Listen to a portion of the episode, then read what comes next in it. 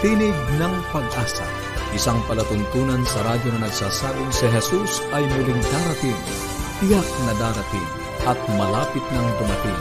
Kaya kaibigan, pumandakan siya sa lubungin.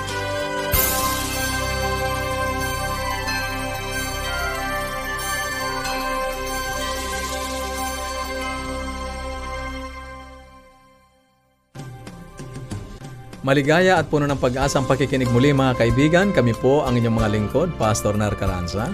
At Melo Ana Demong. Nag-aanyaya na samahan niyo kaming muli sa 30 minutong pagtalakay sa ating kalusugan, pagpapanatiling matatag ng ating sambahayan, at higit sa lahat sa pagtuklas ng sipi ng pag-asa mula sa Biblia. Nais po namin kayong padalhan ng mga aklat at aralin sa Biblia. Kung meron po kayong mga katanungan o anuman po ang gusto ninyong iparating sa amin, tumawag o i-text po ang inyong kompletong pangalan at address Sa Globe, 0917-1742-777. 0917-1742-777. At sa Smart, 0968-8536-607. 0968-8536-607. Meron din po tayong toll-free number na maaari nyo pong tawagan, lalo na po yung wala dito sa Metro Manila or nasa ibang bansa, mga nasa probinsya, pwede po kayong tumawag ng libre sa 1-800-132-20196. Meron din po tayong Facebook page. Paki-like po at paki-share ang ating Facebook page sa Facebook com forward slash AWR Luzon, Philippines or mag-send kayo ng email sa connect at adventist.ph. Maaari nyo rin pong subukan ang ating online Bible Schools. Pumunta lamang po sa onlineBibleschools.com slash Central Luzon. Maarami pong mga aralin dyan sa kabataan at sa mga may gulang na katulad natin. Sa gabay sa kalusugan ay ipagpapatuloy natin ang pagtalakay sa walong uh, prinsipyo ng kabuang kalusugan. Mm-hmm. At tinatalakay sa atin ni Melo, ano po, ang pagbaybay sa salitang New Start.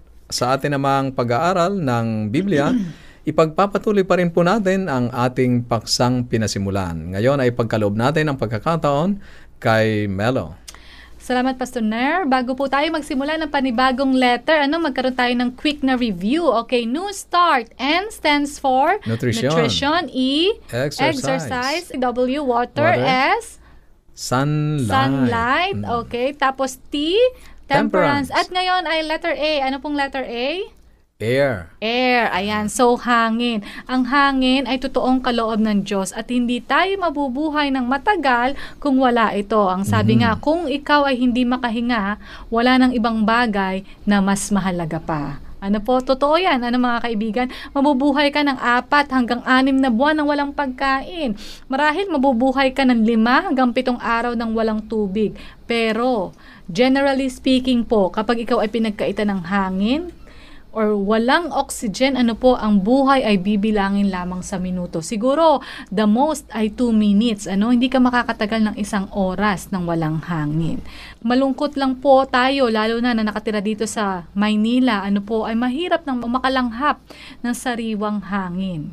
Nilathala po ng University of Michigan, ano, iniulat nila na ang problema sa atmosphere ay nanggagaling sa mga lunsod. Ano po, dyan nagsisimula sa mga lunsod. Sapagkat, paano ba naman nga? Eh, nasa lunsod ang mga pabrika, nasa lunsod ang maraming mga sasakyan. Sasakyan, ang mga pabrika, ano, nagbubuga yan ng kung ano-anong mga chemical, katulad na lang ng nitrogen dioxide, carbon monoxide, lahat yan nagdudulot po ng polusyon. So, pa- paano tayo makakaiwas sa mga ganyan na Melo? Na, Maganda na nandito tayo sa syudad. May- Oh. Maganda yung tanong mo, Pastor Nair. Ano, ah, hindi naman natin pwedeng sabihin na isarado na yung mga pabrika na yan. Eh, paano naman ay, yan naman ay kailangan din natin para mag-survive ano, at mabuhay. Hindi naman natin pwedeng sabihin na wag na tayong magsasakyan, lalo na dito, napakainit. Talagang bahagi na, kumbaga, ng lifestyle natin, ng way of life natin ang mga sasakyan. So, paano? Ano po? Siguro ang magandang naidulot Pastor Ner Mm. ng ng COVID-19 no nagkaroon tayo ng lockdown, pinagbawal muna, may mga travel bans, ano, travel moratoriums. Luminis ang hangin. Yes, luminis ang hangin. Pa- para bagang nakapagpahinga yung ating kapaligiran. Ano, parang na-refresh sila kahit papano. At isa pa siguro natuto tayo, Pastor Ner, na magsuot ng mask. Aha. Mahalaga yan, lalo na tayo mga nasa Maynila. Ano po, nauso, kaliwat kanan. Tapos syempre, nandyan pa yung dagdag na sigarilyo. Ano po, amoy na sigarilyo. Ang tanong siguro pang isang maganda, paano ba tayo, Pastor, makakatulong na hindi magdagdag pa Ng ng, pollution. sa Mm. ating kapaligiran? Ayan. Isa siguro dyan po ay yung dun sa maliliit natin na mga magagawa, gawin na natin yon. Ano po? Kung tayo po ay may mga sasakyan, maganda na Alagaan din natin Opo. sa maintenance, ano, Yes, mag-change yan, oil Pastor, para hindi opo. masyadong mausok. Oo. Maganda yan. Isa pa yung basura. Akala ba natin po minsan ay kalat lang yan. Nakakasira po yan ng hangin. Minsan yung tambak-tambak na basura, pastor, di ba? Mm. Masakit na sa ilong huminga sapagkat mabaho. Mabaho yung hinihinga nating hangin. Yung mga maliliit na bagay, Pastor Nar, na magagawa natin. Ano, sabi ng ilan, magtanim ng pono. Pero yan, medyo mahirap na nga yan. Eh. Pero kung magagawa natin, Wala na ano, Pastor? Kahit sa paso Opo, siguro. Sa paso, ng halaman, yes. Makakatulong po yan na mas mapaganda yung hangin sa ating kapaligiran. O sa loob Ano ng po? bahay, Melo, ano, Maganda. maglagay ng halaman sa loob ng ating mga bahay. Yes po. At saka yung paglilinis, Pastor, minsan nagrereklamo tayo na ma- masama ang hangin sa labas, pero minsan sa loob din naman ng ating mga bahay. Ano po? So, ugaliin natin yung laging naglilinis, ano po, ng bahay. Ang mga alikabok, minsan di natin yan napapasin, mga nasa ilalim ng basahan, mga carpet, na kailangan din nating i- ipagpag. Nagkukos yan, Pastor, Nar, ng mga allergens. Ano mga kaibigan? So, ah, mag-imis po tayo kung tayo po ay mga nasa sarili pa nating bahay dahil hindi pa tayo makabalik sa trabaho. Ano po, siguraduhin natin na tanggal ang mga alikabok. At ang nakakatulong po sa magandang paghinga, alam niyo po ba, malaking nagagawa ng ating posture o tamang tindig. Ayan, pastor, ayan. Minsan kasi kapag tumayo tayo, parang lalo na tayo nakaharap sa mga computer, minsan naka-slouch, nakakuba, ano, nahihirapan yung baga natin ha, sa paghinga. Minsan naman po, pag naglalakad tayo, yung nakakuba rin, minsan Nakakuba rin. naka-forward. Nauuna yung ating mga ulo. Yung itsura natin parang lantutay na lantutay, parang may energy gap, walang ka-energy-energy. Ang hindi magandang tindig pala, pwedeng magdulot ng pamatagalang physical na pinsala. Ano po, kagaya ng scoliosis. Ano po, Kapag naglalakad tayo, iuna ang dibdib, hindi ang ulo. Ayan. Kahit na masagana at ang hangin na malalanghap natin, kailangan pa rin nating matutong huminga ng wasto upang yun ang mas maganda sa ating pangangatawan eh. Alam nyo ba, Pastor, na ang malalim na paghinga, deep breathing, Mm. ayan, lalo na kung sariwang hangin, mga kaibigan, nakakatulong po ito para tayo ay makatulog ng mabuti, ayan, sa mga manlalaro, di ba kailangan nila ng break, pag break, minsan, kailangan talaga nilang huminga ng maraming Punuin hangin. ang Ayan. baga ng hangin, ano? Punuin ang baga ng hangin, yes. At nagiging mas positive tayong mga tao, hindi bugnute, hindi pangit na kasama kasi laging wala sa mood. Kulang Yan. sa hangin. Kulang sa hangin. Masama din naman po yung Yung sobra. sobra-sobra sa hangin. Ano, Pastor Ned? Ayan. So, mga kaibigan, nais ko pong mag-iwan ng ilang mga tips dito. Ano po? Magsuot ng maskara pag tayo ay naglalakbay, lalo na sa panahon ng epidemya. Palaging maghugas ng kamay, don't forget. Iwasan po yung paglanghap ng usok, lalo na po kung ito ay sigarilyo. Ano? Ah, ang sigarilyo po, naglalaman ito ng apat na libong iba't ibang mga chemical, chemical na lang- nakakapinsala, ano? Yes, Lason sa katawan. ng cancer. Tama ka dyan, Pastor. Mm. Ayan. Sa bahay po natin, maging maingat po tayo sa paggamit ng mga bleach, panlinis, panlinis ng CR. Minsan malulupit ng amoy niyan, matitindi, no? nakakatusing. Nakala natin walang epekto lang, pero napapansin niyo po parang nakakapagpasikip ng dibdib, lalo na pag naglilinis tayo ng CR. So, maging careful po tayo. Gumamit ng mga panlinis, if possible, na yung medyo mas natural, ano po. Ayan. So, ilan lang po yan sa mga tips, ano?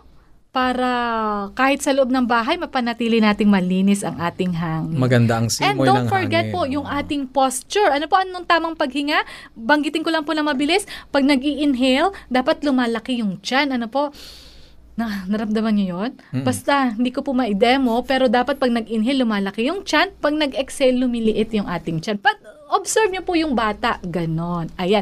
Sana po nakakuha kayo ng ilang mga tips, ano po, para mas mapaganda ang pasok ng hangin sa ating katawan. Ganun na rin po, makatulong tayo ng wag makadagdag sa pollution sa Ayan. hangin. Ayan. Salamat muli Melo sa payo ng pangkalusugan na iyong ah, dinala sa ating mga tagapakinig ngayon.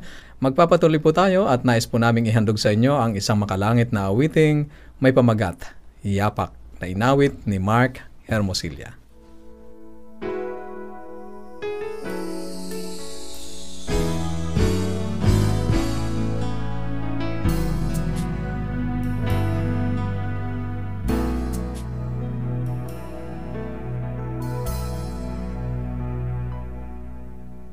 Landas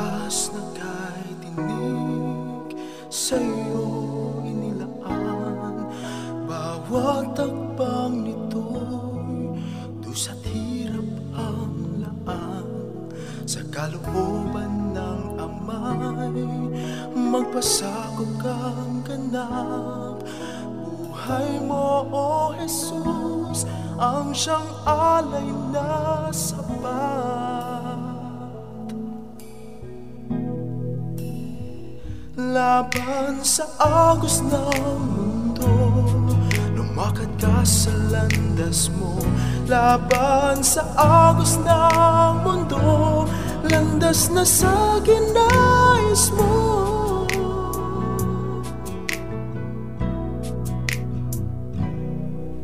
Sa iyong mga yapak Ako ay tatahak Kahit tikim ng Ang nilakaran mong landas.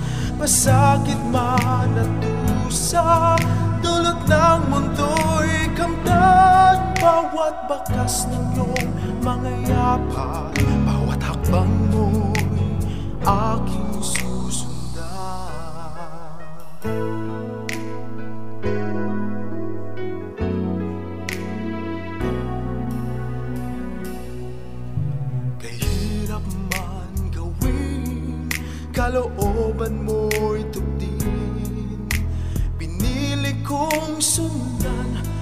Bakas ng iyong mga hakbang. Ang buhay ko'y laan Sa'yo kailan pa man Maglilingkod sa'yo. Panginoon hanggang wakas.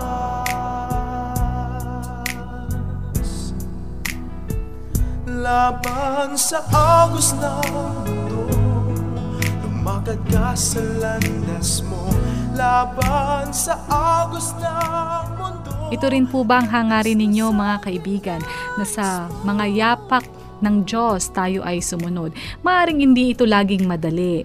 Maaring maraming mga pasakit, pagdurusa, hirap na mararanasan. Pero kagaya ng diwa ng awit, ano po, sa kalooban ng Diyos, nais niya tayo na magpasakop ng ganap at nais niya na lumakad tayo ano sa nilakaran ng ating Panginoon.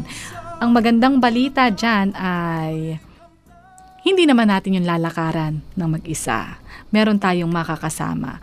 Ah, pagpapatuloy po natin ang ating pag-aaral, kahapon tinalakay natin na ang pag-ibig ay may pagpili. Ano po? Ngayon naman ay ang mga options ano po ng Panginoon. Minsan kasi pag pinag-usapan natin ng tungkol sa pag-ibig, para bagang binabaliwala na ang mga pagkakamali. Lagi na lang pag-ibig, biyaya ang ipapakita. Mhm. Pero ano ba talaga ang itsura ng Panginoon? Ito ba ay nagbabaliwala nga ba? Nagpaparang ah, kibit-balikat na lang po sa mga pagkakasala? Ngayon matutuklasan natin yan mga kaibigan. Ano? Pastor Ner, inyo nga po itong ipaliwanag sa amin. Ayan, sige. Uh, Melo, tayo po ay magpapatuloy mga kaibigan. Pakinggan po ninyo ang ating pag-aaral ngayon. Subaybayan din po ninyo ang aming pagbuglat sa Biblia para ah, nababasa po ninyo ang mga talatang ating binabanggit. Kahapon nga po ay ating ah, natuklasan na ang tunay na pag-ibig ay kinakailangan ang kalayaan upang pumili. Hindi tayo Ayun. nilikha na isang ah, robot o kaya manika na walang pag-iisip kundi sa larawan ng ating Panginoong Diyos tayo ay nilikha upang makatugon tayo ng pag-ibig sa pag-ibig na kanyang ipinakita sa atin. Ngunit mayroon pang ah, katanungan, ano, kung ang Diyos ay Diyos ng pag-ibig at binigyan tayo ng kalayaang pumili upang ibigin o talikuran siya, paano naman niya magagawang puksain sa impyerno ang mga hindi piniling ibigin siya sapagkat sa kanya naman nanggaling yung ah, option na nilikha tayong pwedeng pumili. So paano naman ang gagawin niya sa mga ganong pag, ah, mga tao na hindi siya piniling ibigin? Ang sagot uli Melo ay sapagkat ang Diyos ay pag-ibig. No? Ang hirap ano? Ang pag-ibig ay may dalawang mukha, mga kaibigan Ayun. na para bang magkakontra. Ang dalawang mukhang yan ay habag o awa at katarungan. Ayan, ang Diyos ay pag-ibig, ngunit mayroon siyang kaakibat na katarungan. Yun ay bahagi rin ng ah, pagiging Diyos niya. No? Mahabagin at makatarungan. Hindi niya gusto na ang sino man ay mamatay. Sa katotohanan ay sinabi ng Biblia sa talatang kabisadong kabisado natin sa Juan, kabanatang 3, talatang 16. Ah, Melo, pakibasa mo nga po. Sapagkat gayon na lamang ang pagsinta ng Diyos sa sanlibutan, na ibinigay niya ang kanyang bugtong na anak upang ang sinumang sa kanya'y sumampalataya ay huwag mapahamak, kundi magkaroon ng buhay na walang hanggan. Ayan, sapat ang katotohanan ng talatang yan na tukuyin o sabihin sa atin, ipahayag sa atin na talagang ang Diyos ay hindi matutumbasan ang pag-ibig sa kanyang nilikha. Ni ibinigay ang kanyang nag-iisang anak para ang sino mang sumampalataya ay huwag mapahamak. Muli ay naroon yung option, ano Melo, kung ang sino man ay sumampalataya ay hindi mapapahamak. Hindi niya nais na ang sino man ay mamatay, kaya mayroon siyang inilagay na probisyon. Subalit ang Diyos ay Diyos na makatarungan at nais niyang ang katarungan ay ilapat din sa lahat. Isipin mo ang isang hukom na palaging ah, hinahayaang makalaya ang mga kriminal o mga mamamatay tao dahil mahal niya sila. Ang tunay na pag-ibig ay hindi hahayaan na ang komunidad na maging lugar na ang naninirahan ay nabubuhay sa palagi ang pagkatakot at sama ng loob sa habang nakikita nila ang mga nakasakit sa kanila, gumawa ng masasamang bagay sa kanila, ang mga masasamang loob o ang kriminal ay malayang nakakalakad. Ano? Gayon din ang Diyos. Siya ay nakatunghay sa atin sa mundong ito ng kasalanan at kaguluhan. Sa mga kaakibat nitong kalungkutan at hirap at nais niyang tayo ay maging masaya. Yun ang layunin ng ating Panginoong Diyos. Kaya nga nung kanyang likhain ang sanlibutan ito, inilagay na niyang lahat ang ating mga pangangailangan. Alam niya na ang tanging paraan upang maibalik muli ang kapayapaan sa sanlibutan ito ay wakasan ang kasalanan. Kapag wala ng kasalanan, tapos na ang lahat. Paghihirap, mga sakit, ah, pagdadalamhati, yan ay resulta ng pagkakasala. At bagamat binigyan niya tayo ng karapatang piliin na paglingkuran siya o tanggihan siya, kailangan niyang tapusin ang kasalanan. At kung ang isang tao ay hindi hihiwalay sa kasalanan o patuloy nakakapit sa kasamaan, madadamay siya kapag winakasan na ng Diyos ang kasalanan. Maliwanag na sinabi ng Panginoon sa Mateo, Kabanatang 13, talatang 42.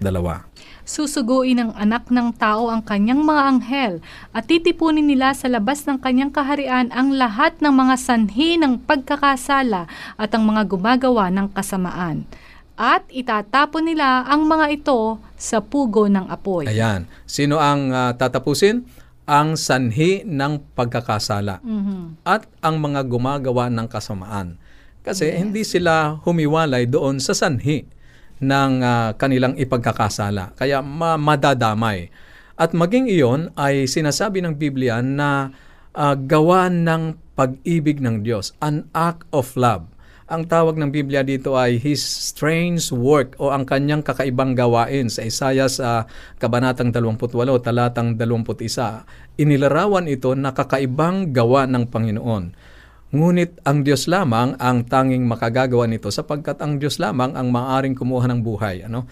Niliwanag ng husto ni Jesus ang katotohanan yan nang sabihin niya sa Mateo Kabanatang 10, talatang 28 ang ganito. Pa- pakinggan natin sa pagbasa ni Melo.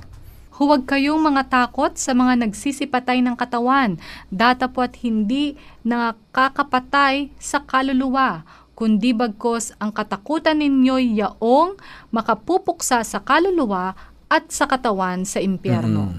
Maaari kasing wasakin ng mga tao ang ating lupang katawan, ngunit hindi nila makukuha ang ating walang hanggang buhay na nasa kamay ng ating Panginoong Amen. Heso Kristo.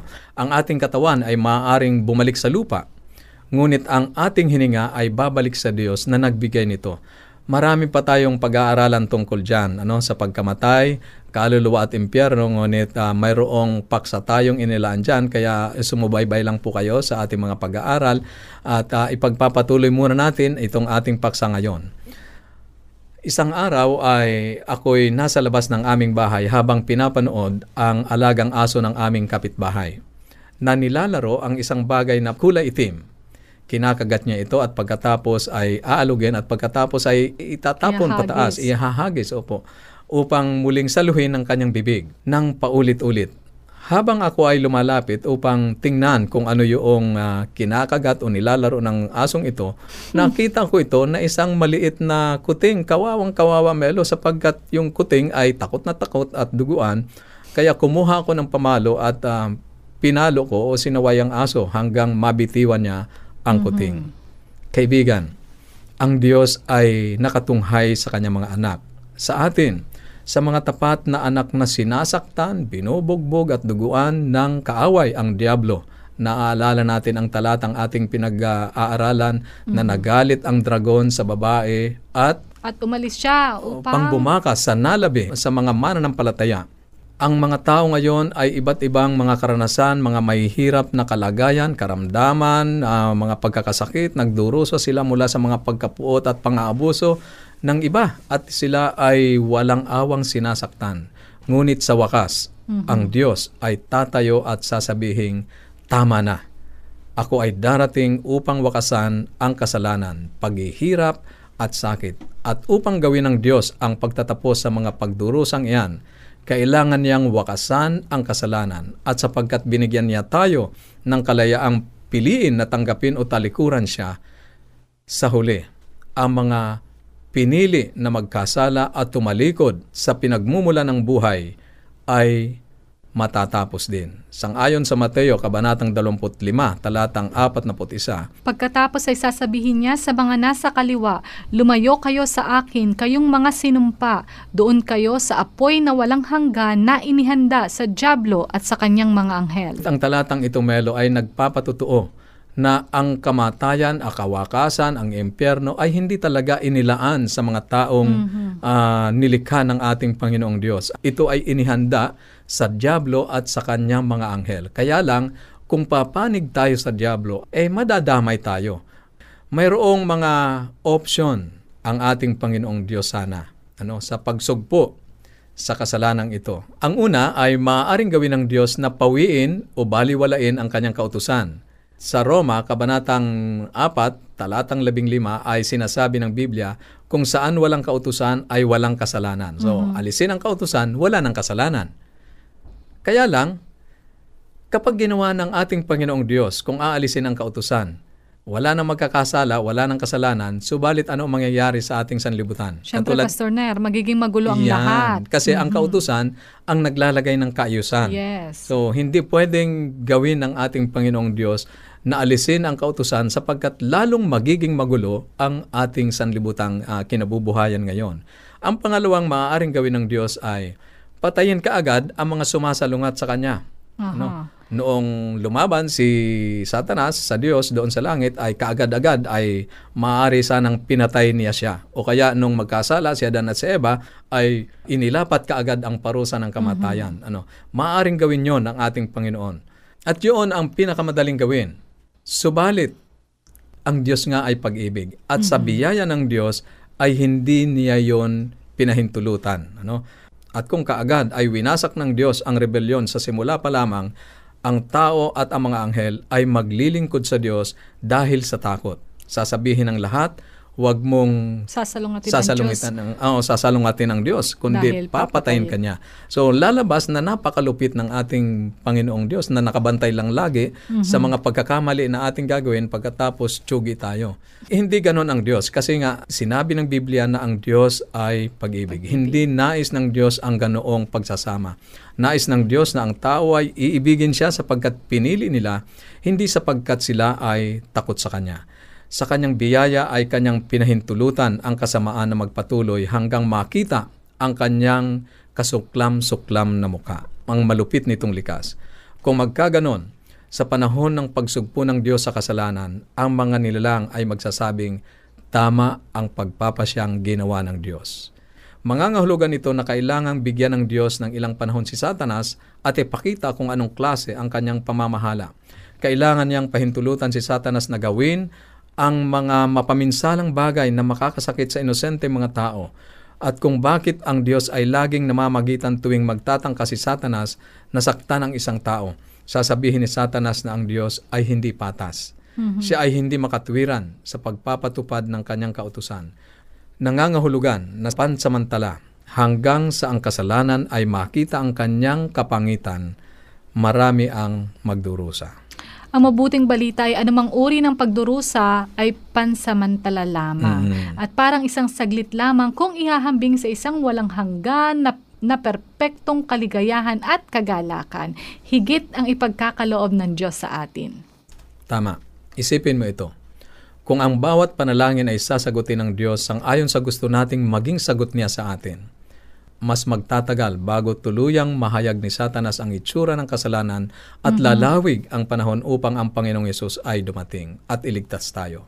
Salamat na lang sapagkat sa karunungan ng Diyos ay nagagawa niyang tugunin ang ating mga dalangin sa isang perpektong paraan na maaari pa rin gawin ni Satanas ang ilang mga bagay.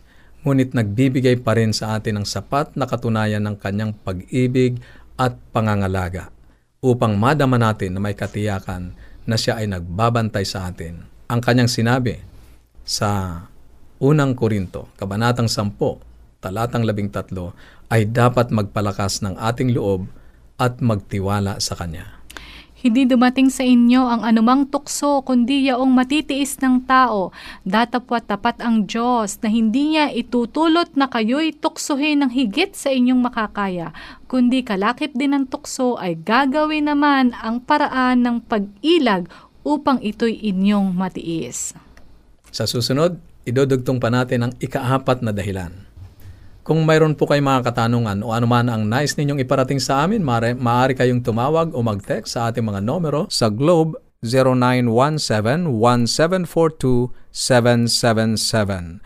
0917-1742-777 at sa Smart 0968-8536-607.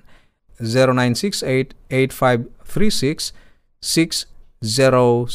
Atin pong sama-samang siyasatin pa ang banal na kasulatan. Pwede rin po pala kayo sa aming pong mga kaibigan outside Metro Manila sa mga provinces. Tumawag sa 1-800-132-20196.